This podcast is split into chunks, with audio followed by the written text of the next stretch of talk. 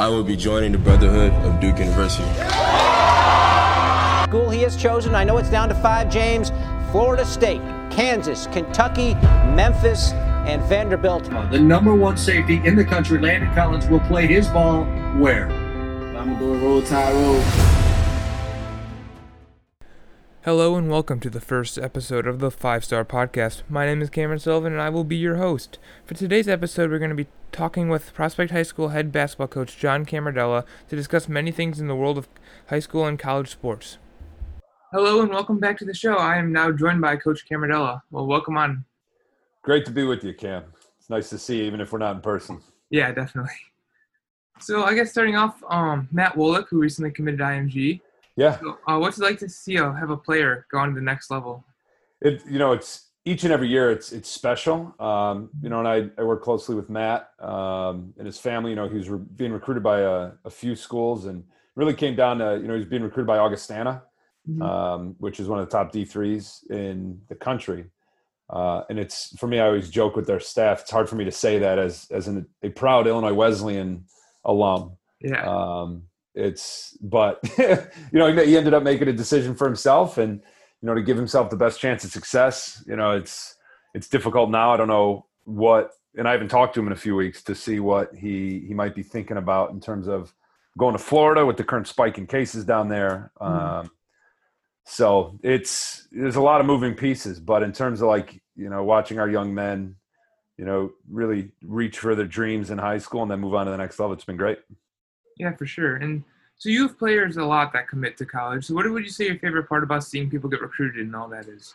I think that it's it's both a wonderful thing and a very difficult thing because you know you'll you'll sometimes you know have guys that that want to go as high as possible, um, even if it might not be the best fit. Um, I think it always comes down to to finding a spot that that really wants you and that you really want. Yeah. Um, and so I know it's it sometimes can seem alluring and exciting if you know you've got 10 15 20 colleges that are interested in you. And mm-hmm. our our soon to be senior chase larson is dealing with that right now. You know there's I've been on the phone with probably 15 different colleges and universities as as they're calling um, over interest for chase. And so it's it's both exciting but it's daunting as you're trying to process you know where you have to pick one. And you know it's really weighing all the different factors that go into a, a real decision like that. And so mm-hmm. playing a small role and uh, being able to share my experiences as both a, a player and a coach, um, yeah, it's an honor. I take it really seriously. Yeah, and so you played at Wesleyan, right? I did. Yeah, and if you can tell, I'm still drinking my water like out of these types of. yeah. So, how would you say the recruitment process has kind of changed since when you got recruited to Wesleyan? It's like it it has been such a drastic, drastic change. Mm-hmm. Um, and what I mean by that is, you know, being a guy who who played in the mid and late '90s, um, you know, the AAU was just getting started. Mm-hmm. And what I mean by that is, like, it was never ever a chance for even some of the best players in our area to get on an AAU team because it was just for the top select players in the state. Um, and so for us, it was you know we were playing at I'll never forget we played at Gary Morava, um, which was a, a, um, a local park district in Prospect Heights off Camp McDonald Road. That's where we used to to get a lot of games in mm-hmm. during the summer. But in terms of like getting out and having college coaches see you, you know, it just it just didn't really happen. Um, you couldn't send film out like that wasn't a thing yet, uh-huh. and so it really came down to to taking visits you know, my my head coach uh, at Hersey in the '90s was Don Raleigh, and he helped me. You know, and I I tore my knee up junior year, so I didn't play at all. So I only played senior year. Um, mm-hmm. And so for me, it was about taking a lot of visits that summer between junior and senior year. And and now, you know, young men and and women are getting recruited far earlier and have a lot more avenues to to sort of get their film out there and get their name out there. And think it's a really good thing, but I think it also becomes almost numbing for college coaches. Yeah. Because everyone's got a highlight film and everyone's got, you know, people hyping them. And so it's it really is about sifting through to find the players you're interested in and it allows the players to then find a place that that they're interested in as well. Yeah, for sure. And then So, like, would you say now with the more influence of like AAU teams that gives a lot more people an opportunity and it's a lot easier for kids to at least go D three? Yeah, I think without a doubt. Um, and I mean, to give you an idea, is I I played with a bunch of guys who who weren't really recruited at Wesleyan, but who would come out get runs in with us during open gym uh, in the fall, like heading into the preseason, and then you know other guys who who would eventually try and make the team even though they weren't recruited and so it's it that happened a lot and i think nowadays that's happening far less if at all it's just not really a thing so So, like, there's a lot more walk-ons and stuff back then. there were a lot of walk-ons for d3 and and what i mean by that is because it just was was sort of a sign of the time is like there'll be players now that get overlooked Mm-hmm. but I think back then there were even more just because it, there weren't that many chances, there weren't that many tournaments to go out and see players. Um, not at the highest level, but definitely at, at the lower NCAA levels. Mm-hmm. I think you can to shift over to Meadows a little bit with Max Christie committing to MSU. Yeah. What are your overall thoughts on that? I'm I'm just happy for him. Um, you know, and I, I say this a lot, but like I cheer for Max 363 days a year. Outside of the two days that we play play him each each year, um, you know, he is. He's to me, he's like the consummate high school student athlete. Um, and I mean, I've been working camps with him that he's attended since he was in, you know, elementary school and junior high. You know, we run that Camp Horseshoe up in the North Woods of Wisconsin. You know, he and his brother have come up there before. Um, and so he's just the whole time, you know, he's a fierce competitor. Um, but for me, he's just a, he's a really great representative of his family, um, of his program, of his high school. You know, I'm pr- a proud opponent of his, um, but I'm also a huge supporter. And I think that's the beauty of the sport is um, there's a lot of us who it's weird to say that are like in his corner cheering for him. You know, we've got we've got our program has a lot of ties to Michigan State. You know, uh, an alum named Todd Wolf played there, um, and then my former player Andrew Novak was uh, student manager and then a graduate assistant for for Tom Izzo. And then Brian Novak, his younger brother, just finished up at Michigan State and was a four-year student manager. And so we've been, I've been a Spartan fan predominantly. My mom's from Michigan, and uh, and so to see Andrew and Brian go to Michigan State was great, and it allowed me to support them even more. And uh, now that Max is going there, it gives me even more reason to be to be an excited Spartan fan. Yeah, definitely. Did his, did his decision uh, surprise you at all? Because I know a lot of people were speculating he might go to Duke. Yeah. Uh, I think that's that would be a, a conversation I'd love to have with them of how a how a young man who's in his late teens processes how many adults are are telling him what he's going to do with his life. Um, and I think that's yeah, I would just love the conversation. He's he's without a doubt the the highest profile mid suburban league player ever Mhm. and I'm happy to have conversations with anybody who wants to disagree with me. I, I think he is the best player almost, and I will say maybe not best player yet. He still needs you know his senior year, but Yeah. without a doubt the the most heralded player, the most hyped player. I don't know how many you know guys in MSL history have played for Team USA and brought home a gold medal. Yeah. Right. Um, and so yeah, I'm just uh, it doesn't surprise me. I'm so glad he's playing in the Big Ten Mhm. you know i'm a proud subscriber to the big ten network and and i'm excited to be able to you know to watch all his games and you know Yeah. um no it didn't surprise me at all and i in reading the the sun times article and the interview they had in there with him it made perfect sense you know and i watched the uh the announcement video with andy katz Mhm. that was broadcast uh, i didn't get to see it live but i mean you just see see a young man who who really has his priorities in order um, and he was really able to to convey why he chose michigan state and it made perfect sense to me Yeah, for sure. And do you believe he's going to be a one and done, or do you think he's going to try to stay there as long as possible?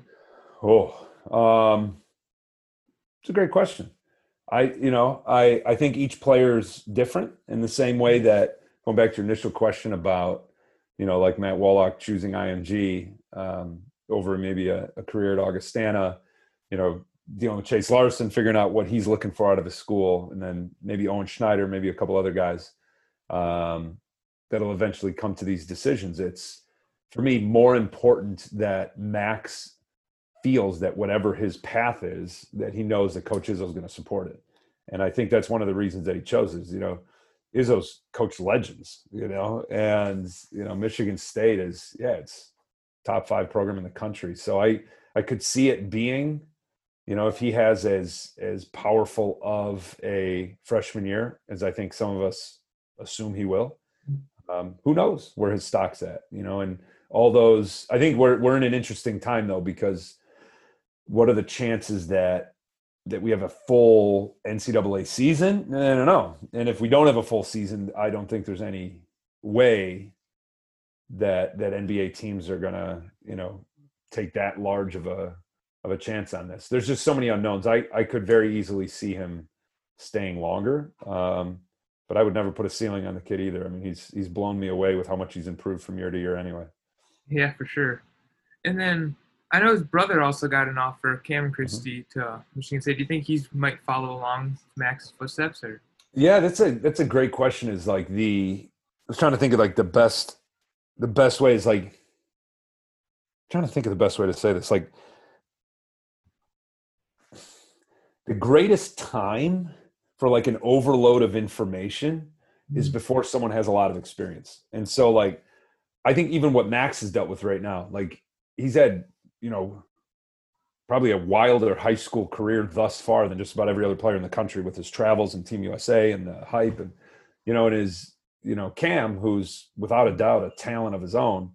Um, yeah, I think he's he's got a lot of information to process, mm-hmm. and and depending, I mean, he's still three three years short of graduating high school, and you know he's I think he's got a, a lot of basketball ahead of him to see if a place like Michigan State or Ohio State is the best fit.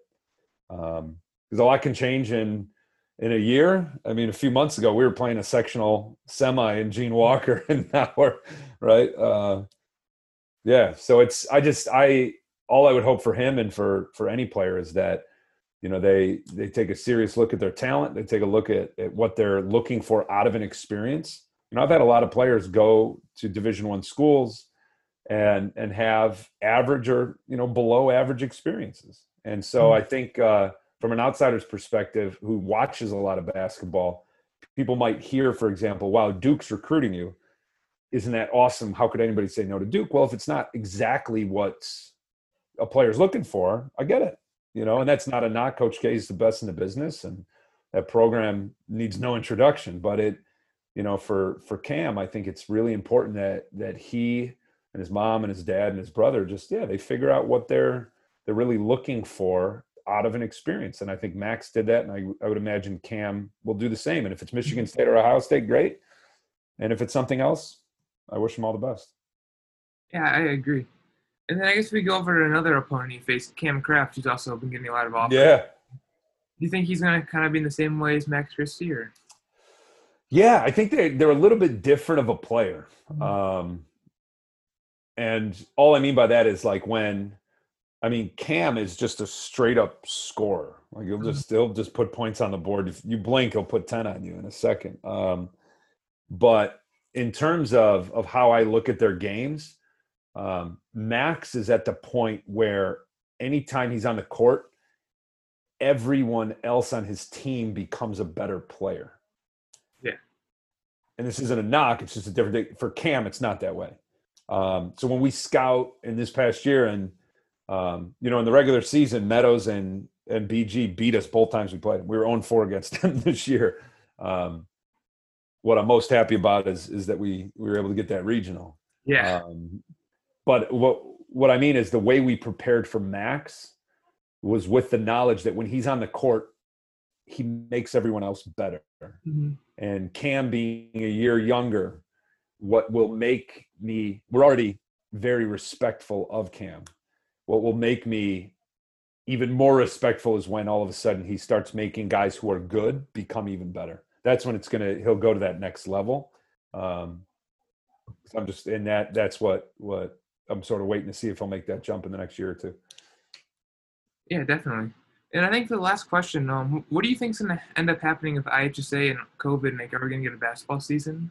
Well, you know, I that's one of the reasons that I mean I've been on the phone and I I could literally it's updating by the minute. Um, in a sense that um, it was just announced by the IHSA less than an hour ago. They already changed their um, stage four return to play. Mm-hmm. So they they've already so like the th- I can read to you like the three main guidelines are there can no longer be any contact or physical contact among athletes. So they've killed all scrimmages Mhm. in all games. Um, it says here all persons must always wear masks. Which to me, when it says that all persons must always wear masks, that means players included. Um, and that that would change a lot. Yeah. Uh, so I'm I'm yeah. As soon as I hang up with you, I'm gonna I'm gonna jump right back on. I have a, a two o'clock Zoom with my staff Mhm. as we start to figure this out. Um, so I I don't I don't know. You know I I think you know I work a lot with the divinity school at at Harvard for the course Uh-huh. I teach, and you know yesterday the Ivy League canceled all sports through 2020. Yeah. And so that, if I don't know if you remember this, but back in the spring, they were the first conference in the country to cancel their tournament, their Mhm. basketball tournament. Um, and then the whole country followed suit. And so um, I don't know if that's a sign of the times again, uh, if Ivy's cancel all falls and then everybody else follows. But I Mhm. do think it puts substantial pressure on other conferences to to take a look at this because right now what and and to give you an idea whether or not you've been paying attention to it so our super admin or uh, superintendent's team and our principals are putting forth their plan for the return to school. So like what it would look like in the classroom this fall. Yeah. that goes to the board of education tonight. So we'll know either tonight or tomorrow when i might see you in the hallways again. Yeah. um that's that's stage one. But where i'm currently trying to process whether or not we'll get back on the court is some of the current guidelines of what's what would be allowed in the classroom Mhm. is in contrast to what is currently being allowed on the fields and courts. Um, and so there there are some differences meaning as of right now it said that that people didn't need to be masked up until about an hour ago. Now they do it sounds like. So it's such a, a fluid dynamic changing situation. And so i i want people to be safe and we'll see we'll see Yeah. And so much can change from now until the basketball season. If there's like another spike or if it goes down even, there's so much that could happen. loads you're absolutely right Well, thank you very much for coming on. oh my gosh i'm proud of you for doing this i wish wish more people were as driven as you and uh yeah let me know if you need anything else in terms of of interviews op-eds you know if you need me to hype anything on twitter if you're if you're posting anything just let me know um yeah i'm just uh i'm excited to see where this goes for you so i look forward to hearing how this michigan state thing finishes up For sure. Thank you so much. awesome great to see you Cam. All right, you too. Before our first episode ends, I just would like to go over a few more points that we may not have gone over. One for Max Christie, I think him and when Emoni Bates gets there, who recently committed, is the number one prospect for class of 2022. That's going to be a very deadly duo. I never got to bring it up with Cameron but I just wanted to mention how good of a threat those two are going to be from Michigan State. And I also wanted to kind of talk about how, which just happened after the conversation, so we didn't get to talk about it, but um, Big Ten just announced that they're only going to play in conference for football, so they kind of are starting to follow what Ivy League did. And I just wanted to say, say to everybody, thank you guys so much for listening, and hope you enjoyed.